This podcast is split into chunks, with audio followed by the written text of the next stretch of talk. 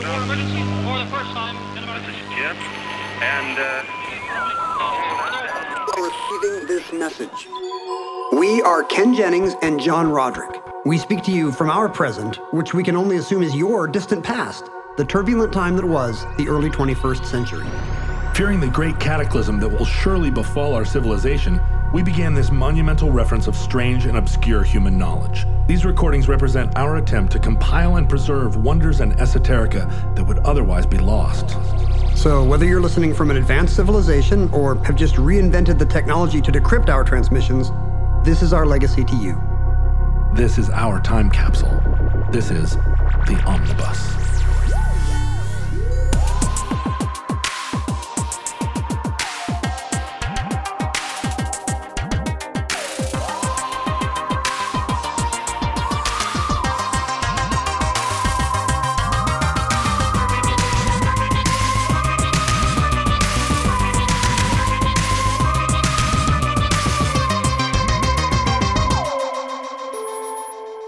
Have accessed entry 1429.is1305, certificate number 25154.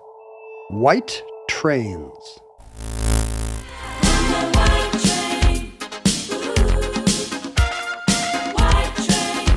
You know, a lot of the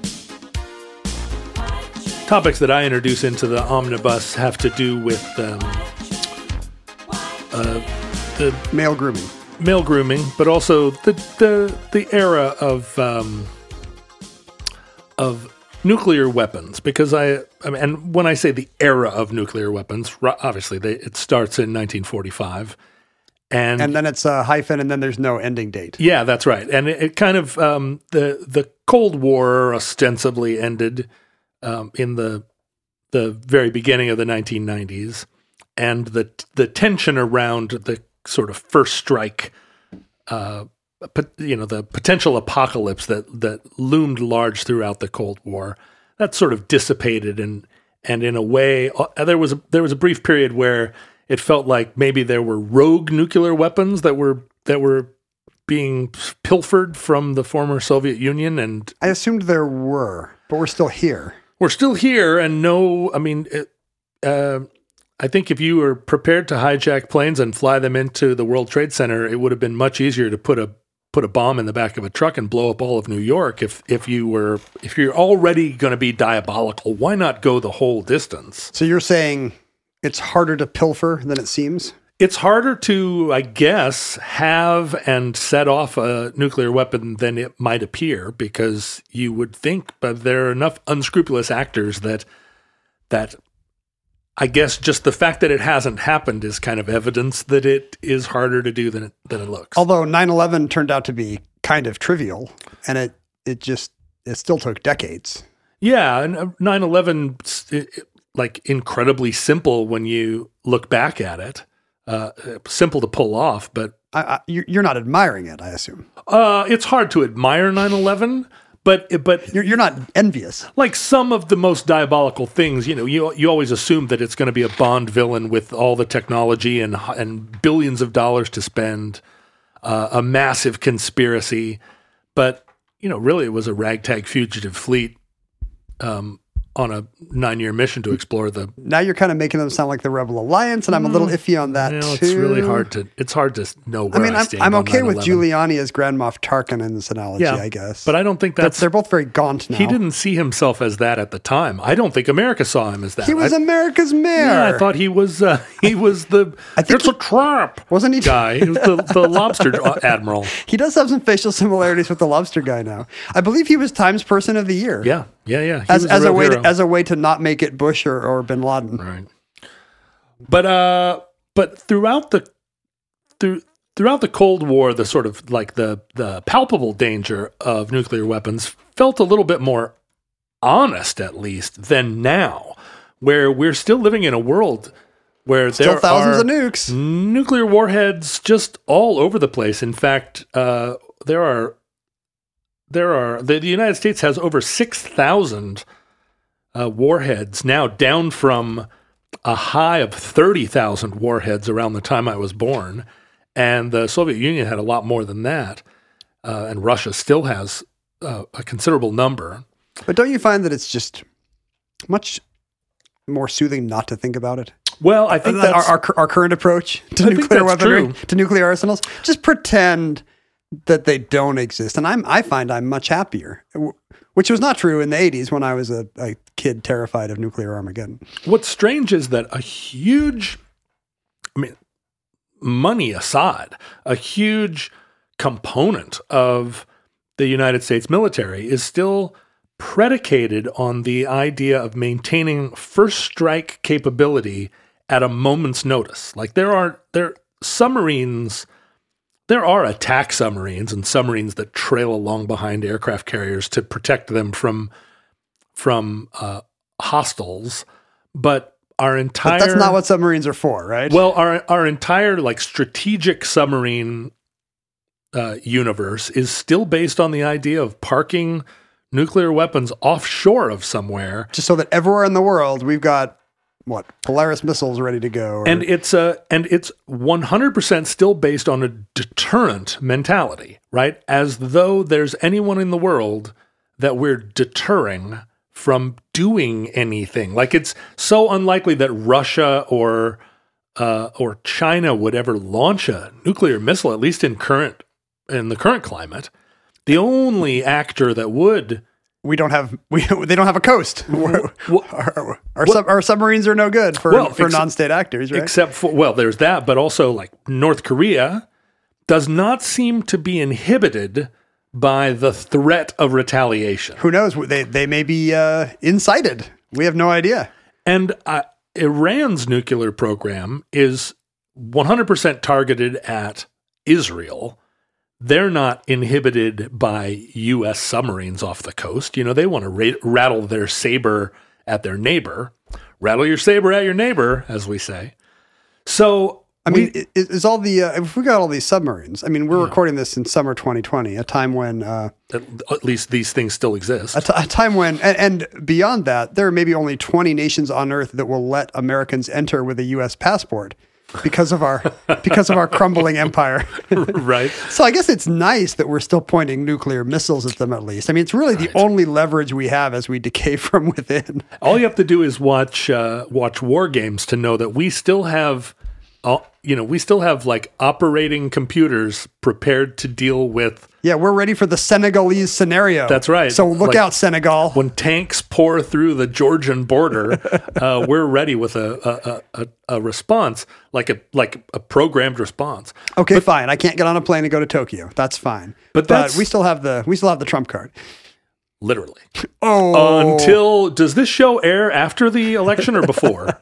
no, this share the show will air in October. The show will enter the time capsule in October. okay, good. Uh, so Um, but submarines, li- leaving the hundreds of billions of dollars that we spend on submarines aside, um, we still have operational ICBMs in silos in Minot, North Dakota.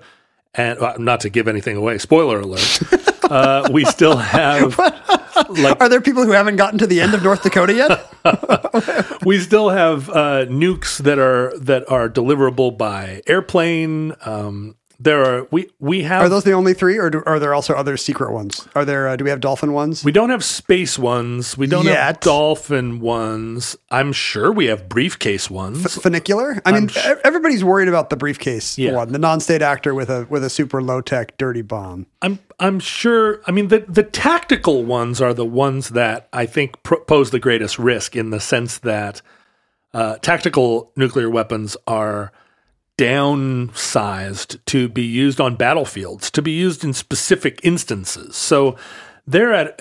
It's much less likely that any that any head of state will decide to obliterate Vladivostok. Your problem is General Oblomov calling an audible. Yeah, that that there or or that a that a president might say, look, the caves of Tora Bora are too difficult to infiltrate. We're going to lose too many special forces guys. So what we need is the ultimate bunker buster because we have non-nuclear bombs that are big. We have non-nuclear bombs that are probably more than one Hiroshima, right? Not maybe that big, but What's the biggest one? I- but big. what's the, isn't there one with like a floral name that, Yeah. that everyone loved when we used it in? Uh, We did use it in Afghanistan? Afghanistan. Um, the Daisy Cutter. No, the uh, the oh, right. They called it the mother of all the mother bombs, of all bombs. Right. which is you know should we really be going in The for, Moab. for Saddam style? It's the Moab, is what it is. Mother of all bombs. That explains why Moab, Utah, looks like that. It was just a normal place with no It was, a, weird. it was a garden of Gethsemane. Are you looking it up? It se- uh, I, I paused because it looked like you were looking it up. I am. It is. It is not Anywhere a- close. on there close. It's uh, it's what eleven tons of TNT, I think, and that's probably still the biggest conventional weapon It is. ever used. The mother of all bombs is the mother of all bombs. The Daisy Cutter was the one was the one you were thinking of that was in the news before the. Uh, so it's it's like it's it's like a thousandth of a of a Hiroshima. of a Hiroshima, but I guess the news at the time reported that it was roughly equivalent, yeah. and so we had a news cycle of people saying It's as big as a nuke. Nukes are much bigger, but you can make small small nukes. And there's there was a whole family of bombs. Uh, an entire family of bombs "Oh, how cute!" that were designed The nuclear to- family. That's right. It was the nuclear family. Uh, designed to be used on battlefields where there were actual where there were active U.S. troops. So as we were moving forward, we would nuke the bad guys, just you know, not even over the horizon, just sort of over there. I have an issue with that. Yeah, I just saw Chernobyl. It seems like you can't just explode a small nuke two miles away from it does seem like that. U.S. forces. It does seem like that.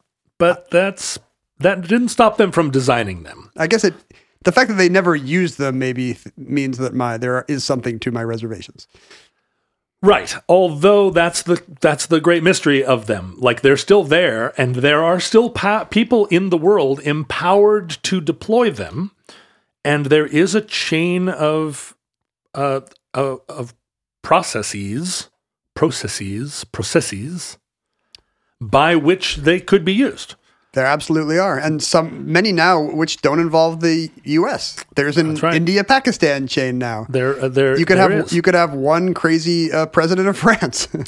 and and honestly, you know, there are there are nukes that and these sort of tactical nukes you can see within the regional logic of certain conflicts where rather than root out all of the all of the missiles, you know, all of the cannons in the Golan Heights, you know, why wouldn't you just deal with it all in uh, one fell swoop? It's the one fell swoop uh, solution. and just to be clear again, you're not suggesting this to the Israeli government. No, no, no, no, no, no, no. You're, believe you're not endorsing. You were not admiring 9/11. No. You're not endorsing uh, the nuclear option No. in the Golan Heights. No, I believe that there's a that there is a The uh, Senegalese scenario is right out. there is a political solution. I believe that I believe that states statescraft uh, statecraft is the is the way. But but you um, you asked an interesting question, which is other than uh, siloed missiles, airborne missiles, and submarine launched missiles, And the dolphins and the funiculars. and the dolphins and the funicular missiles and the briefcase missiles were there other ways of deploying missiles and uh, there were a lot of pa- part of the part of the appeal of submarines is that uh, the deterrent nature of them is really uh, accentuated by the fact that they're they're impossible to track or hard to track. Not impossible. I mean, the hunt for Red October teaches us that. Unless you use that new Caterpillar That's drive. the Caterpillar drive is right. But but once a once a submarine leaves uh, Bangor here in Washington or the the big sub base in Charleston, uh, and it goes underwater, those those nuclear submarines can stay underwater for months at a time, and, And very it- hard to see. and is it true that other other governments might not have a sense of where our submarine fleet is. Absolutely is? true. Because once they go down and zigzag around, you'd have to have really good uh, tracking ability to to keep tab to, to find them in the first place, let alone keep tabs on them as they move around. So that's their that's their primary strength. And an ICBM in a silo in Minot, North Dakota, it's a, a dead certainty that even though it's been disguised underneath a, a Dairy Queen, I'm sure it is not underneath the Dairy the. Soviet Union uh, eventually figured out and mapped where all of those places were. And it's not Whereas hard. a submarine fleet is more like a mosquito in your car with you. yeah, right. Occasionally you'll see it or hear it, but most of the time, man, it could be anywhere. and it could it could sneak up and, and bite you behind the ear and, and you probably wouldn't even notice until it was until it already started to itch. I have noticed, by the way, just as an aside, do you have do you really have a very soft B when you say? Do you have a very soft B, John? I I do. I have the softest bee. Come over here. Do you, when you say submarine, do you swallow the B? Submarine. You've been saying submarine, I do say submarine. submarine, like with two M's. I don't say submarine. Submarine. I love I love submarine. Submarine. It sounds like a like a kind of a Faco Tanzanite kind of a, Yeah. a home shopping network. stuff. Submarine is what I bought my my fiance. Does this have six uh, submarines set in set in uh, sterling silver? Uh, but the That's the new Soviet. Is submarine. is submarine. Well, Soviet submer- submarines are the are the ultimate omnibus coinage. you need to figure out your consonants are, are all out of whack. You've taken the M, the V from submarine. I ripped the I ripped the B taken off the of my letter sweater. Taken the letter B from his varsity sweater. You somehow turned the B into an L. I, assume by taking off the, the boob part of I it. I took the boobs off. and you put it into Soviet. I did. Well, at least you've got the conservation of consonants has been It's, observed. it's the it's the conservation of Cold War consonants because it only happens in Cold War uh, contexts. yeah, I love I love Cold War consonant contexts. if you think about the Cuban Missile Crisis, the um, the the whole reason that we detected those missiles was that the Cubans weren't manufacturing nuclear missiles there in Cuba, and they weren't uh, they weren't building hidden silos for them. They had to come from somewhere. to drag them off of boats across parking lots into the jungle. Or That's something. right. And rather than build really hardened emplacements, they were launching them from the backs of trucks. And those were more or less short, shorter range missiles, right? The the whole plot of the Cuban Missile Crisis, if it can be said to have had a plot, Oh, it's it's a plot, a plot against America. there you go. But it was only uh, those missiles could only reach. I mean, they could reach the capital, and that was kind of what mattered, at least to the to the Kennedy administration. But you couldn't have hit Seattle from Cuba with those truck launched missiles. Have you ever heard the story about how the one of the tip offs, this the the analyst tip offs for the Russian presence in Cuba was that surveillance photos revealed soccer fields being cleared in the jungle, and Cubans play baseball, so they were used to seeing baseball diamonds. And when the analysts suddenly started seeing soccer fields with the baseball diamonds, they were like, "Those, the Euros were there. that is a European presence." Interesting. And they guessed correctly that it was Russian consultants. It's like how it's like how the uh, the Nazi figured out that the guy was from England in uh, Inglourious Basterds because he he held up uh, three fingers the wrong way. He didn't use his thumb. we actually got letters about that when I when I talked about my son counting to three and then discovering a gun. Yeah. Because that only works if you count on your thumb. Yeah. And I guess One, two, three. how do you do it? Are you thumb first? Uh, well, now I think I am because because like a lot of things in the 1980s, I picked up a European affectation. Like I cross my sevens.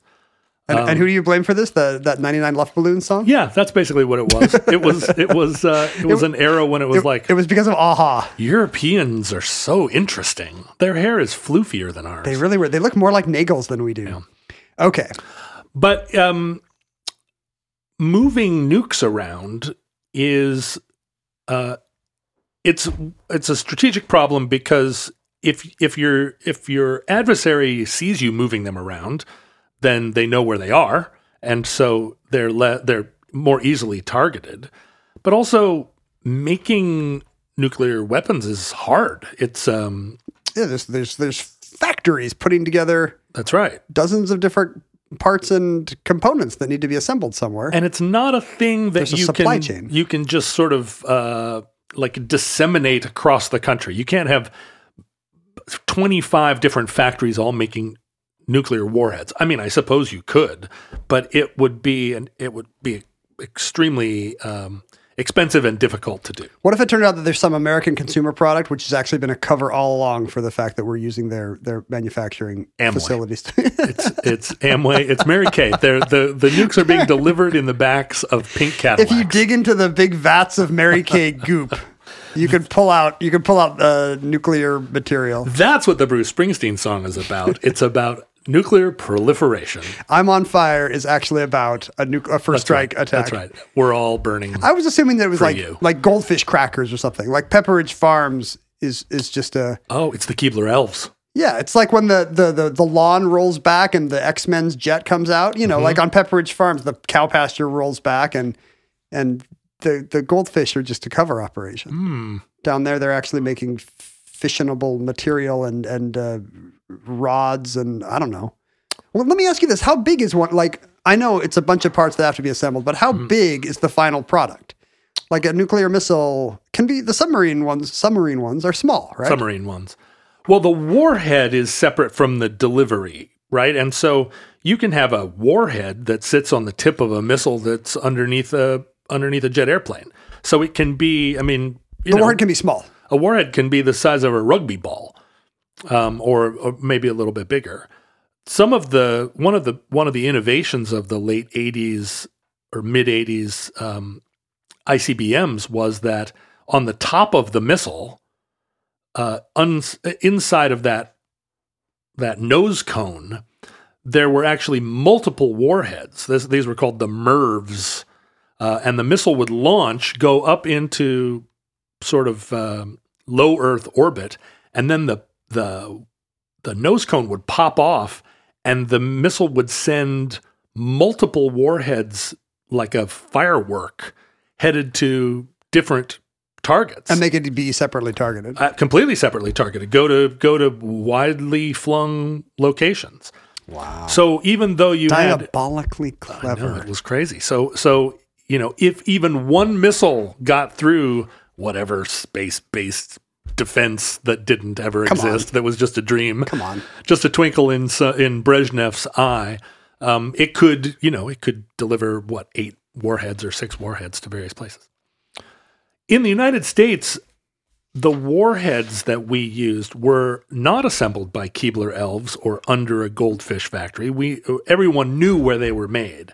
They were made at a factory in Texas um, called the Pantex factory. Pantex. Pantex. It does seem like they're pretending to make nylons or something. Yeah, Pan- Pantex is a is like a, a feminine hygiene product, but it's also Pantex 292. It's a factory in Amarillo, Texas. And a lot of these nuke factories, as we know, were products of um, during the Manhattan Project in World War II. A lot of plants were opened in the desert Southwest, uh, here in Washington State, in Tennessee, sort of uh, different groups of people scrambling to get um, to to throw together these these new components and to make a, a bomb that we could drop on the Japanese. It's a whole new industry. Whole new industry. scratch. And then after the war, it only made sense that these That we should have thousands of them. well, but also that these places that we'd already strung some uh, electrified fence around should then be the places where we continue to manufacture these as we scale up and become a you know a, a country that's ma- massively manufacturing. That's these. funny. So it started as, as kind of a wartime exigency to put it in all these weird places. Right. I mean, Hanford, um, one of the reasons that Hanford is an advantage is it's right there. It's out in the middle of nowhere, but it's also right there on the Columbia River, and the Columbia River provides all that hydroelectric power in a in to to to fuel a process that that requires a lot of power. Before before we were using the power of the split atom to power the process of splitting more the atoms? atoms. Um, but a lot of a lot of these factories are just you know where there was land far away from people, and the Pantex plant in Amarillo is the spot where material is gathered from around the country, uranium from Hanford and and um, blasting you know launch status pancakes or whatever it is that you need to to to combine to make a warhead. Uh, they're all brought together there and assembled, and Is this a military facility or is it a is it like a just a heavily guarded civilian plant? Strangely, the nuclear weapons manufacturing component is um, overseen and owned by the Department of Energy. so, Right. I remember when Rick Perry got energy, everyone was saying that's not just this is also the nukes. yeah, it's not just the dams, Yeah. right? It's um, they are they are in control of of the nukes right up until I think the point at which they hand them over to the military, and it may be that the military just has them on lease. It's lend lease, and when they're done with them, they return them to the Department of Energy What do you think energy gets in return? Like what would you want from the US from the from Pentagon? the military. Yeah. So what if they just want a bunch of parachutes for gym class? You know, I've been saying if I became a if I became a tech billionaire for some reason, I don't think I I ever will, but Well, not with that you know, attitude. to get like a decommissioned aircraft carrier and just park it off of uh, Santa Monica and turn it into like a casino. just a luxury super palace for myself. Just out there every day, walking the deck, looking over, looking out at the Santa Monica Pier. It's this. It's like one thousand times bigger than the than the biggest yacht. Yeah, yeah, so great, especially if it was nuclear powered. Just hot dogging around. Put a big sail on it, like to scale, like a sail that's like eight thousand feet in the air. Can you imagine just like full power, just hot dogging up the up the Hudson River? Like what a splash you would make! Everyone would know it was you. Paint it hot pink, Mary Kay Pink. There's not another one of those. There he is. First man. There he is again. Aw, get the loudest horn, big train horn. Aw. You're like dressed like a tugboat captain for some reason. But once the warheads are assembled at Pantex, and they're making a lot of different kinds of warheads for subs, for for uh, for silos, for jets, then they have to go from Pantex to where they're going to be deployed. You're using the present tense, by the way. Am, am I? Am I? Is this a spoiler warning? If I if I ask, is that factory still producing new warheads? That factory is, and that and this does still happen, but it's changed over time. In the in the early years of the Cold War, immediately after World War II, when we were scaling up this process, there was, um, you know, the limited number of nukes and a limited number of places that they needed to go. But by the very early 50s, we were in an arms race with the Soviets, and uh, and Pantex was working overtime making nukes, and they needed to go to far far flung places. And the Department of Energy's solution uh, to the question of how are we going to move these nukes around the country Got to get them to the ports. Got to get them to the silos. the was bases. rather than you know to put them in the trunk of a car a la Repo Man and send a guy driving around. Um, they built a train, a real choo-choo train, They built one train. out of parts. Initially, I'm sure it was just one, and they um, they took like old kitchen cars from um, you know from work trains from from army trains. They had all these surplus army trains, Like like the the cars that had the that did food prep. yeah, For the kitchen cars, and they uh, they they put sheet metal over the windows, and they built little little um, turrets on the ends, well, like for like gun emplacements, little little little uh, hats that s- sat up where you could shoot a gun out, and um, and they linked up a train that had like a car full of warheads, and then a car full of guards that had little turrets, and then another car full of warheads, and another car full of guards, and they made these long trains. Do we have any sense of why kitchen cars were uniquely suited to this purpose? They just had them lying around. I mean, this is 1951. You're just trying to put it all. You know, uh, the the military was. you don't need a gas stove or a, a colander for any of this. And the Air Force was brand new, and nukes were brand new, and uh, I mean, if this I was guess safer than air travel. Air travel is a greater risk of, time of yeah. crash. Even though the way that warheads are made, they're not um, they're they're not easy to explode. There there are multiple instances of of plane of airplanes carrying live nukes that crash sometimes devastatingly, but uh, the bombs don't explode because they're they're made not to explode until they're armed in a certain way. But I guess you've still lost a very expensive Right. piece of military hardware.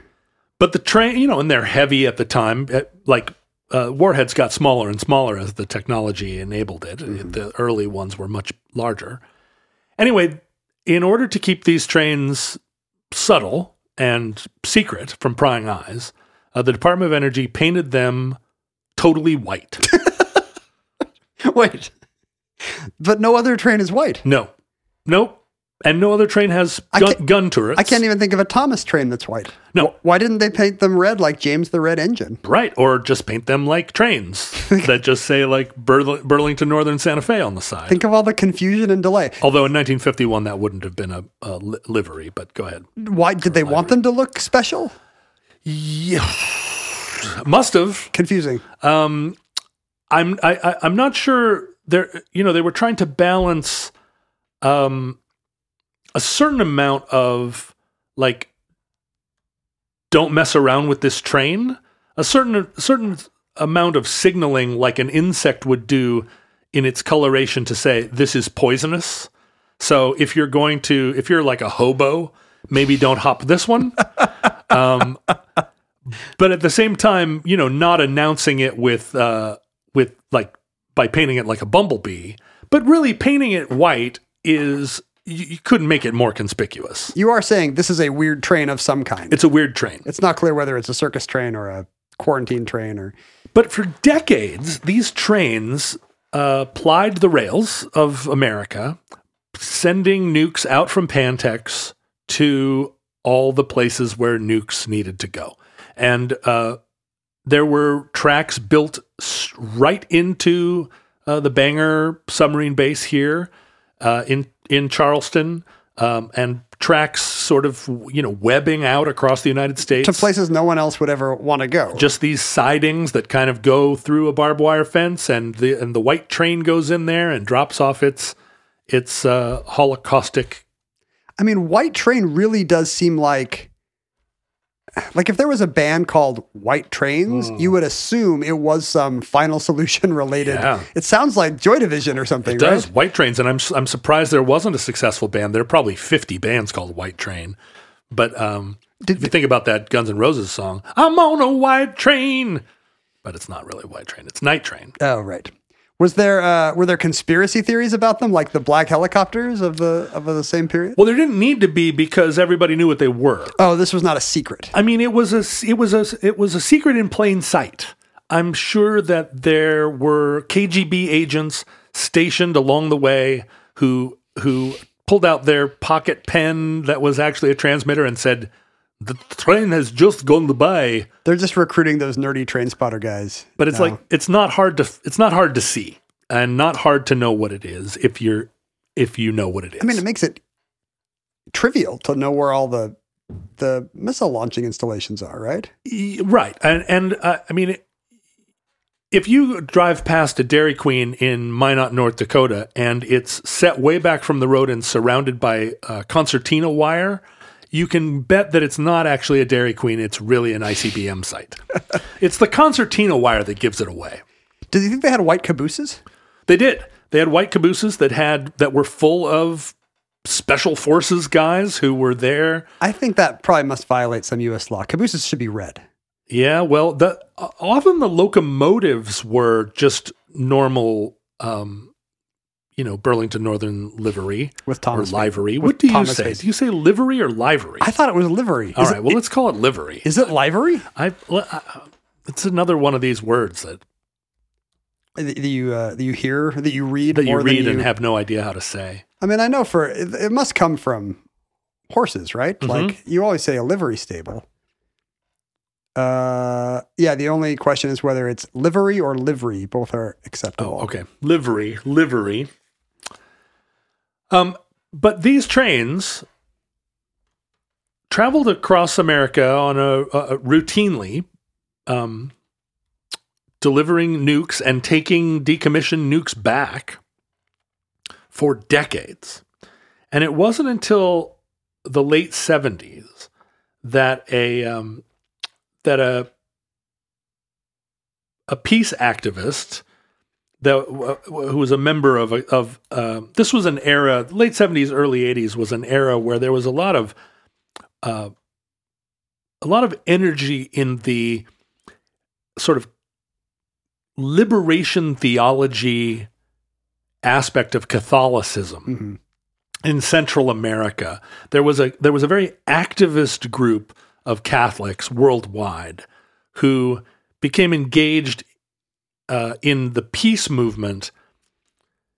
Really, uh, really, sort of actively engaged, not just in the anti-nuke or anti-war movement, but in a in promoting a kind of Marxist ideology in the third world Yeah, specifically Latin America, right? and specifically Latin America, where you know Catholicism already had held tremendous sway. It would you know it would have been maybe a harder sell in Vietnam, although there was a lot of Catholicism there, but it was it didn't have the ubiquity that it did in El Salvador, for instance. Sure. Like if you're if you're the Catholic Church in El Salvador in the late seventies, you're you're the you're the biggest show in town. Biggest show in town, You're bigger yeah, than the government. to to counter you know whatever the the um, Awful Well, right wing dictators. Are. to to to work not just on behalf or not just uh, against war and violence, but on behalf of um, of the underprivileged, which is kind of what you would assume the theology would kind of direct you to do. Although uh, although that liberation theology sect of Catholicism ran afoul of the Vatican, it wasn't like celebrated necessarily in Catholic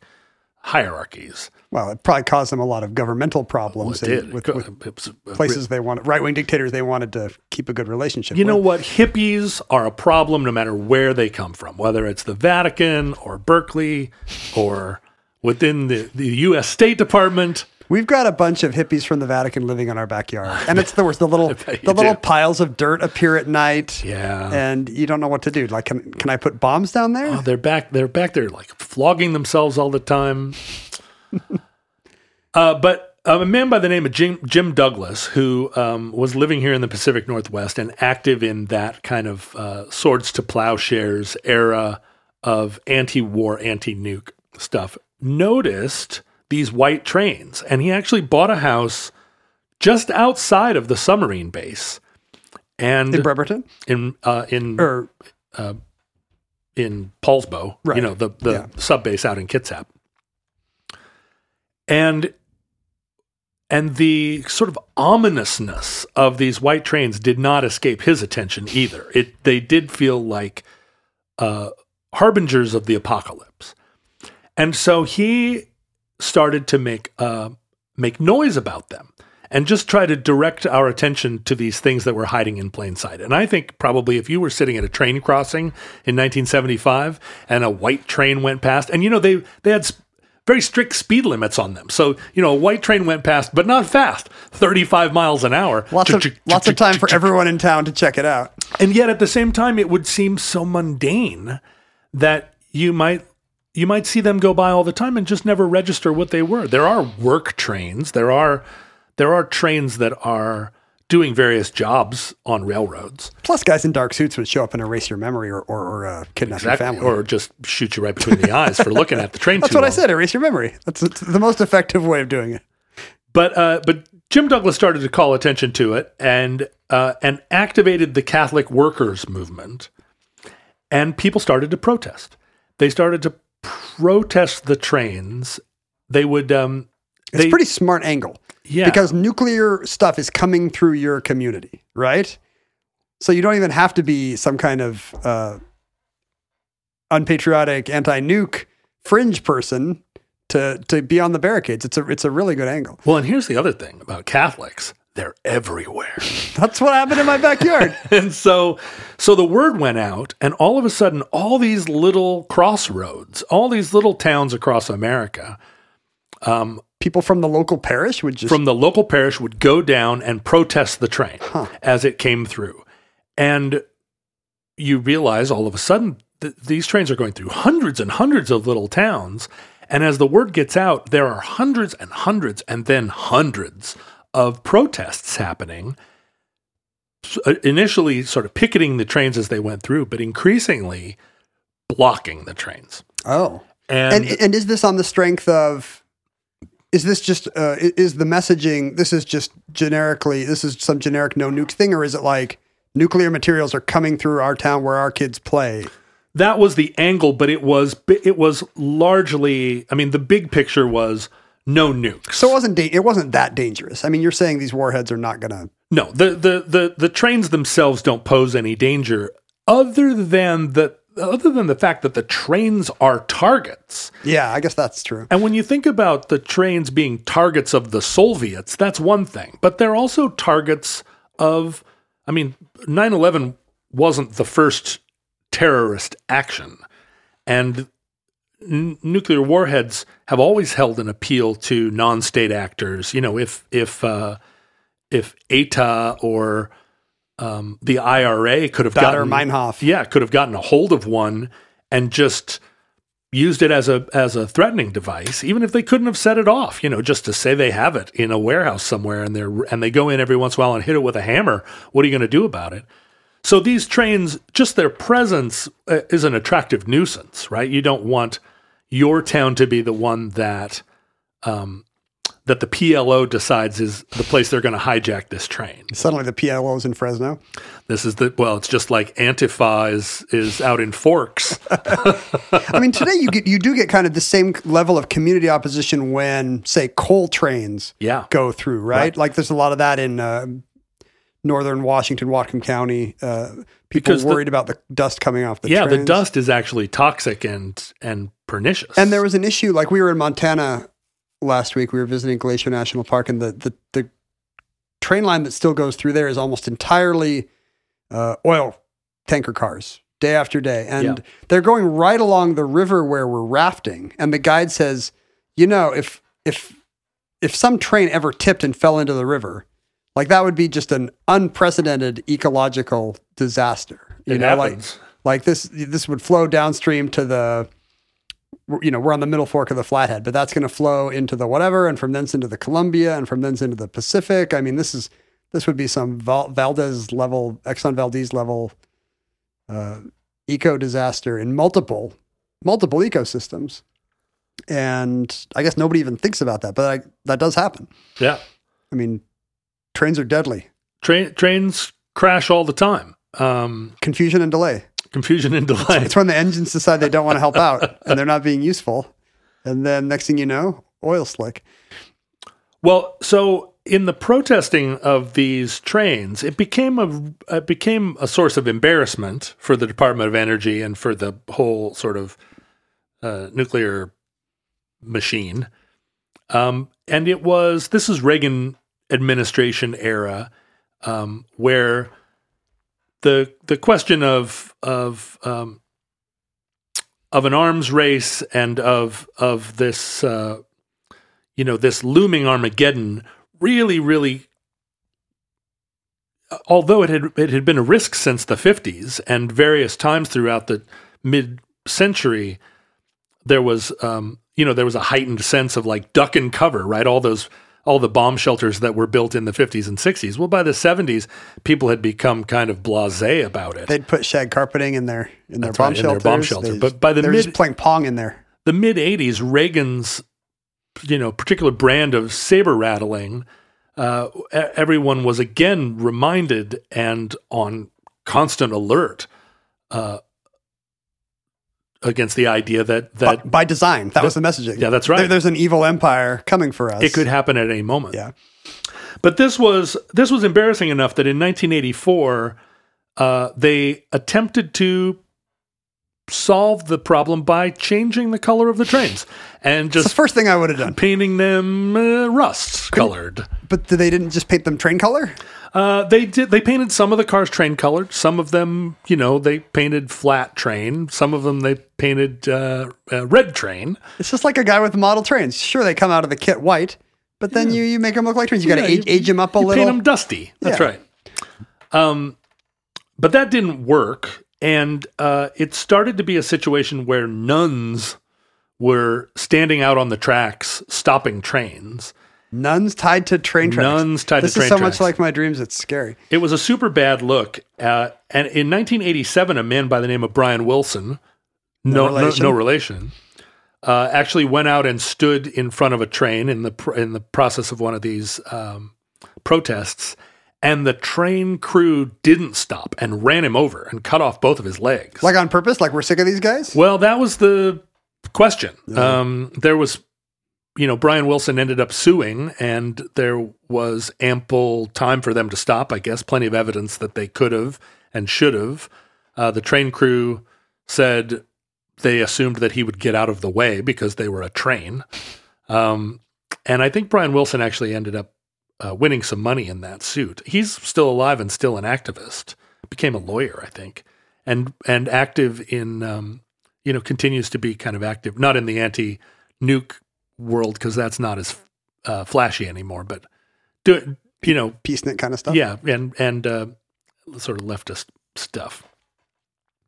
Uh, this is a this is a world of acronyms. The Department of Energy, the Department of Defense, as you know, these are acronym generating organizations. That's really why they exist. I mean, the, the, the weapons are just a, a side product of the acronyms. There's a there uh, within the Department of Energy there was a subgroup called the National Nuclear Security Administration or the NNSA. It's so much better than the SH, NSA, twice as good as the NSA. the NNSA. Uh, these uh, these rail cars that they built to carry the nukes were called SSRs or safe secure rail cars. Hold on. They don't need to be safe and secure. Those, those are are, two both- words that mean the same thing. They're both safe and secure. So they're safe from accident and secure from Oh, intrusion. I see. Secure is a military term, the sense of, of operational security. That's right, operational security. I see.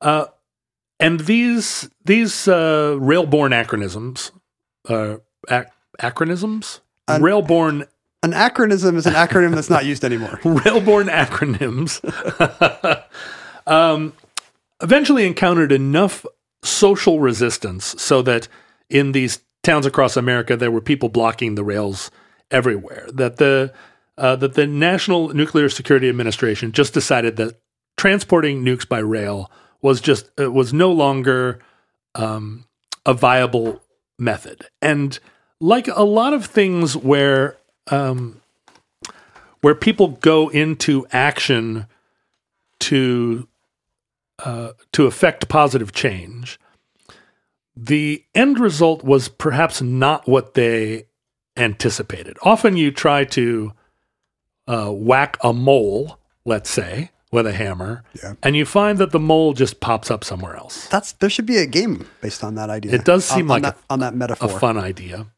Uh, in this case, the Department of Energy just decided to maybe do what they should have been doing the whole time, but also it doesn't help any aspect of safe or secure that they just decided to start using trucks. and rather than paint the trucks white, they just painted them truck color. They made the trucks look like trucks. And they started putting nukes in the trucks and sending them out, uh, still from Pantex, and delivering them to all the various locations. Um, in my estimation, they should have just painted them in FedEx livery, but they they Put a driver in brown shorts up there. yeah, they just painted them gray like trucks and sent them off. Now the the only way that you would be able to identify them as being full of nukes is that because the government likes to just like Seattle uh, tried to put um, traffic circles in intersections to keep traffic flowing, but then because it's Seattle, they also put stop signs on those intersections, so Right. thereby eliminating any Advantage. of the utility of the traffic circle. Uh, they made these trucks uh, so that they would completely blend in, but then put them in convoys with like 10 black windowed SUVs full of special forces guys and shadowed by Black Hawk helicopters and whatnot. how come? How is there no movie about trying to steal a, a nuke from a from a U.S. train or truck? I Well, mean, is there like the in Broken Arrow? I think it's a plane. It's a plane. Yeah. Is there a movie? Uh, there should be a movie, and and it, there should be a movie because it's extremely fascinating what they did with these trucks. They recognize that the trucks are much harder to defend than a train because a train you can armor, and a train can't be you can't steal a train and take it on a journey. The train can stay has to stay on the tracks. Yeah, you can't hide it in a uh, under a copse of trees. Except for Tootle the locomotive, he leaves the tracks. He leaves the tracks. Uh, the, the the white train did not leave the tracks, but the trucks are by by their very nature off the tracks. And so they built these trucks in a way that is so cinematic, um, so ripe for exploitation in a James Bond film. Um, the the trucks were made by Sandia Labs initially, and Sandia is an enormous com- company, um, charged primarily with, uh, like making Goldfish crackers. making goldfish crackers and stuff that uh, stuff that kind of orbit around keeping nukes safe. It, it's So it's a big government contractor for nu- nuclear accessories. yeah, that's right. Sandia has eleven thousand employees and a and a three and a half billion dollar budget, and what they do is k- make nukes safe. Question mark, question mark, question mark. They don't make nukes; they just make them safe. But they did make um, the safe, secure trailers or SSTs, uh, which were initially towed by, or yeah, towed by the Safeguards Transporter or SGT. Uh, these are all again under the uh, NNSA, National Nuclear Security Nuclear Security Administration. We're going to switch to nuclear now? Come on. Nu- nu- lu- newly cure. You're the, yeah, newly, newly occur. What if Jimmy Carter said newly occur? newly cure. Uh, eventually, they um, they upgraded that to the new Mobile Guardian Transporter, or the MGT. Um, the the the semi itself is the uh, is the STG, but uh, the new Mobile Guardian Transporter is the trailer. Um, now, actually, the tractor trailers are made by Peterbilt uh, which is owned by PACCAR here in Washington State. But the trailers, the whole thing is the whole operation is armored. the The tractor trailer is armored like an armored car. I'm sorry, the tractor, the the the semi. The, C- the CB radio is armored. The fuzzy dice are armored. Yeah, it's got it's got that big. Uh, they they look over look like sleepover ones. They it's got that big area in the back that normally has a has a Little bunk. a bed with a VCR and, uh, and some fuzzy dice and a bunch of porn movies and a bong or whatever it is that truckers do. Um, but in this case, it's full of some Navy SEALs. uh, it has gun ports on the side, but you know you wouldn't know it by looking at it as it went past you on the highway. But the trailer itself is fascinating. The trailer's armored. Within the trailer is a separate hardened inner trailer, an inner sleeve, if you will, uh, that can that that holds the the warheads. But the whole thing is built to have somewhat autonomous um, security measures, so that if the truck were to wreck, or if a Bond villain were to swoop down with a giant claw on the you know that de- that descends from a dirigible and grab the tractor trailer and lift it up into the sky, it would not be a simple matter of extracting the warheads because inside the trailer itself has um, A series of devious riddles. a series of devious riddles. uh, one of the things it does is explode a bunch of foam that hardens and not only uh, hardens the warhead inside of this foam, but if you were a person that got in the trailer, the foam would envelop you and smother you. you look like Han Solo. Uh, the the the trailer deploys tear gas. Uh, the trailer um, has a lot of stuff that the that the Department of of Energy doesn't even give an acronym to, but they're very ca- they're, they're they're cagey about telling us that there are these security measures Even if you hijack this truck, you won't get the nuke, but we're not going to tell you the 10 but things. bad things are going to happen. Yeah. It's basically like um, some darts come out of the wall, uh, a giant round rock rolls uh, down a down a ramp. It's an escape room. You fall through a hole, uh, and all of this kind of came to public attention in 1991 when a tractor trailer carrying nukes on the side of the highway, um, some of these security measures just went off accidentally. Oh, Uh, in 1991, in, not surprisingly, North Dakota, up uh, along Highway 83 uh, uh, near Bismarck, North Dakota, where all of the nukes love to live underneath Dairy Queens, um, there was a semi truck that the foam went off without um, without any kind of like inciting provocation. that's happened to all of us from time to time. Am I right, fellas? and there was suddenly uh, like a semi standing on the side of the road on the shoulder, uh, surrounded by like cordoned off, surrounded by special forces guys, smoking and full of uh, you know like sending fireworks up, and and there was a bubble machine. And it had activated a bunch of uh, scary clowns, and you know people couldn't help but notice until until the area was cordoned off. And um, the truck had turned into Optimus Prime. the truck had turned into Optimus Prime, and the problem was that you know there in order to get the nukes out, you have to now defeat all, all of the countermeasures? and so there are you know specially trained group of guys that came and got the nuke, got the nukes out or get the got the whole operation out of there and into a secure environment. But it kind of alerted the world to the fact that the problem with the white trains was we could see them. And the semis immediately faded into invisibility and as a result there is no protest against them there's no nobody's conscious of the fact that when you're out on the highway in the middle of the night and uh, a black SUV goes by and then another one and then a third one and then a semi trailer and then two more black SUVs you know the the the savvy uh, person will pause their podcast and say I wonder what's going on there Nobody's going to see it but other truckers, and no one will believe them.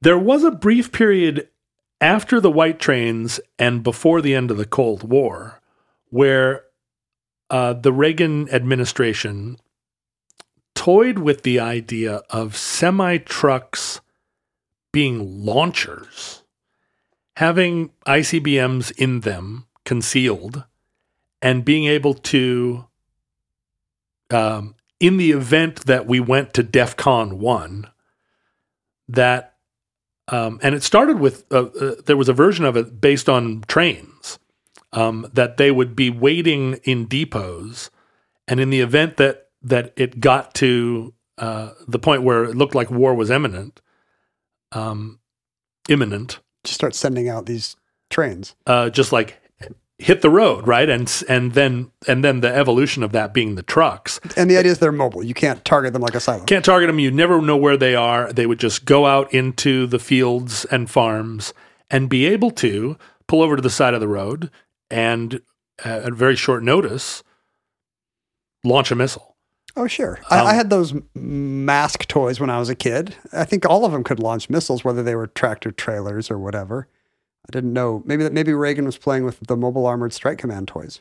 Uh, well, uh, Almost certainly. yeah, chicken or egg, right? Um, there are just a few more acronyms. There's the um, there's there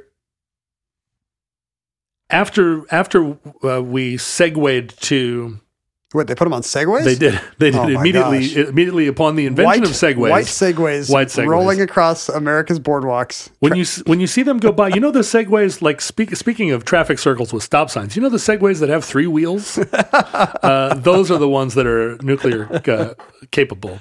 No, um, after after we went to truck based nuke delivery, of course there needed to be a new office for that, and that that office is called the Office of Secure Transport. or, or, or the OST, um, which has uh, the Transportation Safeguards Division, or the TSD. Um, and all of this is coordinated by the Transportation and Emergency Control Center, or TECC, tech. which is based out of Albuquerque. Um, uh, as of the last counting, there are 322 of these uh, truck based nuke couriers still driving America's highways and byways. Right now. Um, still, still, uh, still leaving Pantex and on their way to to various locales. There's a whole there's a whole set of procedures where, um, in the event of an accident or in the event of any incident that happens with these trucks, that state troopers all have been read into um, to the the to their role in the response. So you know, there's various envelopes of authority Open the white envelope. and the the troopers cordon off this area and then the national guard and then the department of energy but they're uh, they're all still there and i cannot wait you know futurelings really embraced the mail trucks the Fotomats the uh, the quonset huts um, like the the washing bears like futurelings love an assignment and what i want to see more than anything else is some some detective work some photographic evidence of some of these um, Risk your safe life. secure trailers Risk your life to take pictures of these trailers that no one wants you to take pictures of and send them to. post them on the web. Uh, they're they're still there, and and most most curiously, this whole system and all these acronymic offices are still fighting the Cold War. There's no n- there's no use case scenario for any of this. Well, that's my broad question. Don't we already have enough nukes in the places where we need them? Aren't, aren't we treaty limited by how many we can? Like, why are no? Is this is this a maintenance issue? Why Yeah, why, why is new stuff? Still, why are new warheads still going out? Some of them, I mean, they need to they, they need to be repainted. Um, you know, like a lot of them are are annuals. You have to plan them every year. It's your whole transmission. We're gonna have to. I mean, the whole thing is is is a a, fan kind belt. it's a kind of theater. You know, the the um I mean, you can see why the offices want to self perpetuate. That, Right. that, that's a budget line item that they want to keep going. But I, there's a you know there's a bill right now to build the next generation of strategic submarines. Each one costs a handful of billions of dollars. Um, the the argument being that our fleet of nuclear uh, missile submarines Like our mail trucks. are are becoming too aged to perform their task and the idea that the whole that the notion of strategic deterrence is an obsolete notion isn't one we're prepared to consider It hasn't filtered down yet. so so we're we're on the cusp of authorizing a whole new generation of um, of boomer subs Well, as long as you've got some weird runaway cultural relic in your culture, at least it's nuclear weapons. Right. right? Right. And of all the things that could have outlived their usefulness, at least it's nukes because no downside there, right? Right now, there is a white train in Amarillo that at, when white trains went offline, they just parked um, It's on a siding somewhere. on a siding. And now there's a movement to Turn it into a B&B. to rehabilitate it because people are afraid like oh this is they're just going to scrap this one day and this whole era of uh, of American history will be lost and so there's actually like a group of people trying to restore Make it a museum. this last white train and Pantex is kind of into it they're like oh yeah it's you're right it is kind of cool Here's my conspiracy theory. You tell me if this is possible. Go. The whole thing was a false flag operation. Oh. This massive infrastructure of, of dramatically colored trains just existed to provide a false start. In fact, they were just putting the nukes in the back of a, of a Cadillac Coupe de Ville and just driving them somewhere. Like after after putting these big, heavy foam deploying things into trucks and trains, then uh, you know it's like at the at the end when the president just or uh, who is I think ACDC like uh, they've got a big fake tour bus and then the guys are just out back in some beat up van or something, right? so you're saying that Repo Man was QAnon That's exactly right. Repo Man is Q. You heard it here first. And that concludes White Trains. White Trains. Am I saying it right? Do you think it's White Trains or is it White Trains? white trains I'm, I'm saying it like White Plains, New York. White Trains, New York. white train White Trains, entry 1429.is1305, certificate number 25154, in the omnibus. Now, speaking of relics that have outlived their cultural usefulness, Me and John. Hmm. No, uh, me and John use social media. That's the relic. Uh, you can, uh, if you're in our era or some era that has access to our archives, you can find us on Twitter, Instagram, whatever, as at Omnibus Project, at Ken Jennings, at John Roderick. You can find other early 21st century listeners of the program on uh, Facebook or Reddit or Discord by looking for Futurelings. Uh, you can, uh, in this era, you can use the U.S. Postal Service. Speaking of aging fleets, to send us things, send us your photos of uh, of suspicious looking trucks and trains of all kinds. Do it. Do Uh, it. They can't stop you. Yeah, you're a sovereign citizen. Just tell them you're a sovereign citizen. That's right. They won't throw you into some weird camp in in uh, New Mexico. Take your license plate off and throw it at them. And once you've done that, send the negatives to P.O. Box 55744, Shoreline, Washington 98155. Uh, if you have digital evidence of our government's perfidy, we would like that as well. We want to know which high, pla highly placed figures are pedophiles. Hmm. I don't have any interest in knowing that. You you totally do. Eh. Really? I assume they all are pedophiles, is what I would say. I do just you like- say, do you really say pe- I. I like the British way because it sounds so much creepier. It is creepier. Yeah. We want to know which of the major sports commissioners. Have coronavirus. Uh, I was going to Are anti Semites. yes. Yes. I was going to say are pedophiles. I want to know who are anti Semites and pedophiles. They're the ones that I feel like I want to target first.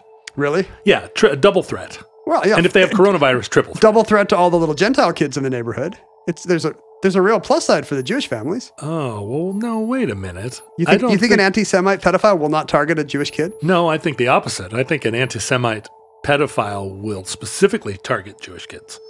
This Uh, is a terrible uh, little little sighting we've gone off on. They both seem equally plausible, so I don't know. Uh, but don't send us your opinions on this because we'll think you're a weirdo. Yeah, no, I don't want to hear from futurelings on this topic. I don't want to hear from us on this topic, Oh. and yet and yet here we are. also, although this is not a thing to joke about, we are joking and do not want to hear or uh, don't don't want to be chastised for it. Yes, we we're going to send an open letter to Harper's saying that we do not want to get any repercussions for our jokes or opinions. And once you say that in Harper's, they actually nobody can actually criticize That's you. right. That's right. So, So complete. so consider us having signed such a letter. Uh, you did not have to like that joke about uh, pedophilia. We didn't like it either. Also, Ken and I are going to do a video of us singing the song Imagine. But you can't criticize us for it because that would just be a sign of the oppressive wokefulness of the culture. That's right. Ken is going to dress as Wonder Woman. If we got criticized for any of our bad acts or opinions, that would just be the SJWs being out of control. Uh, that's why we can't tax the rich.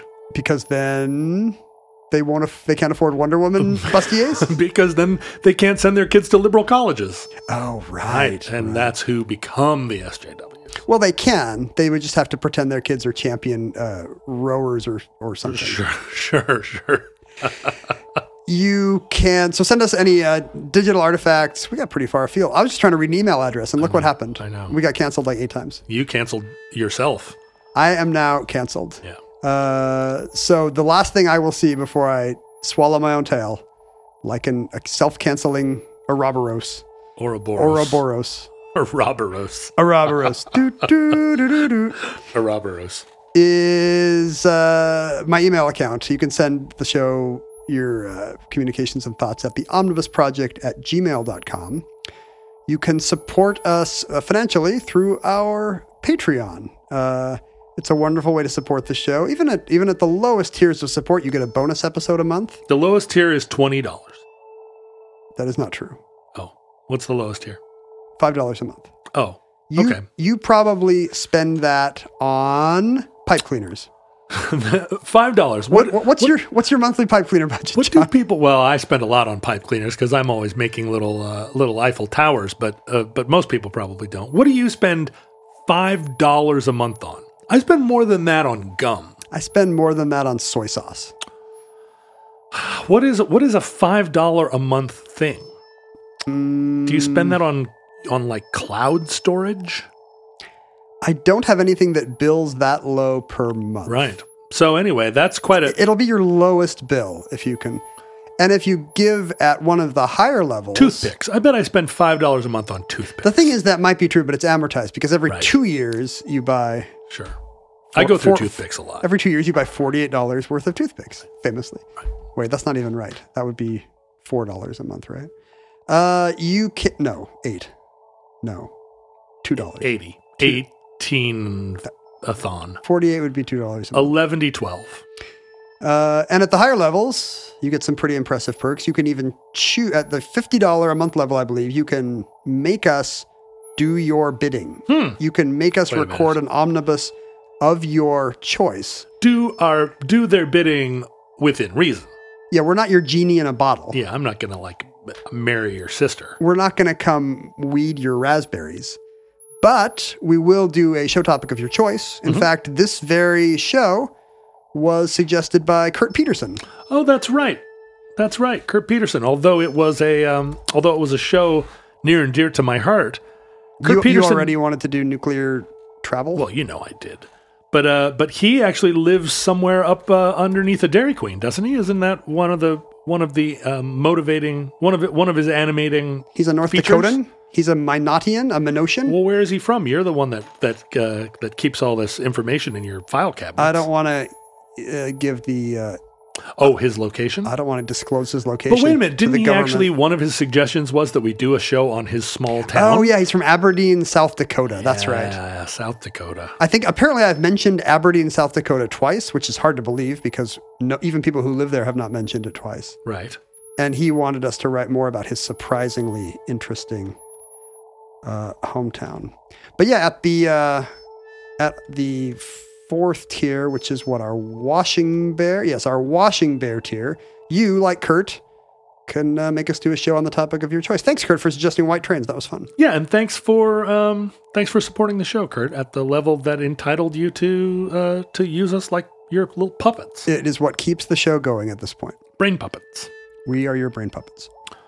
Futurelings, from our vantage point in your distant past, we have no idea how long our civilization survived.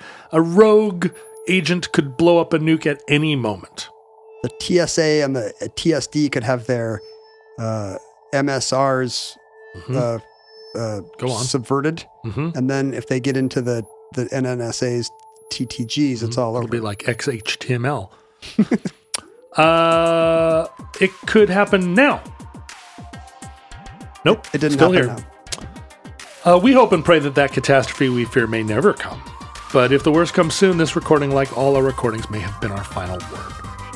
But if Providence allows, we hope to be back with you soon for another entry in the Omnibus.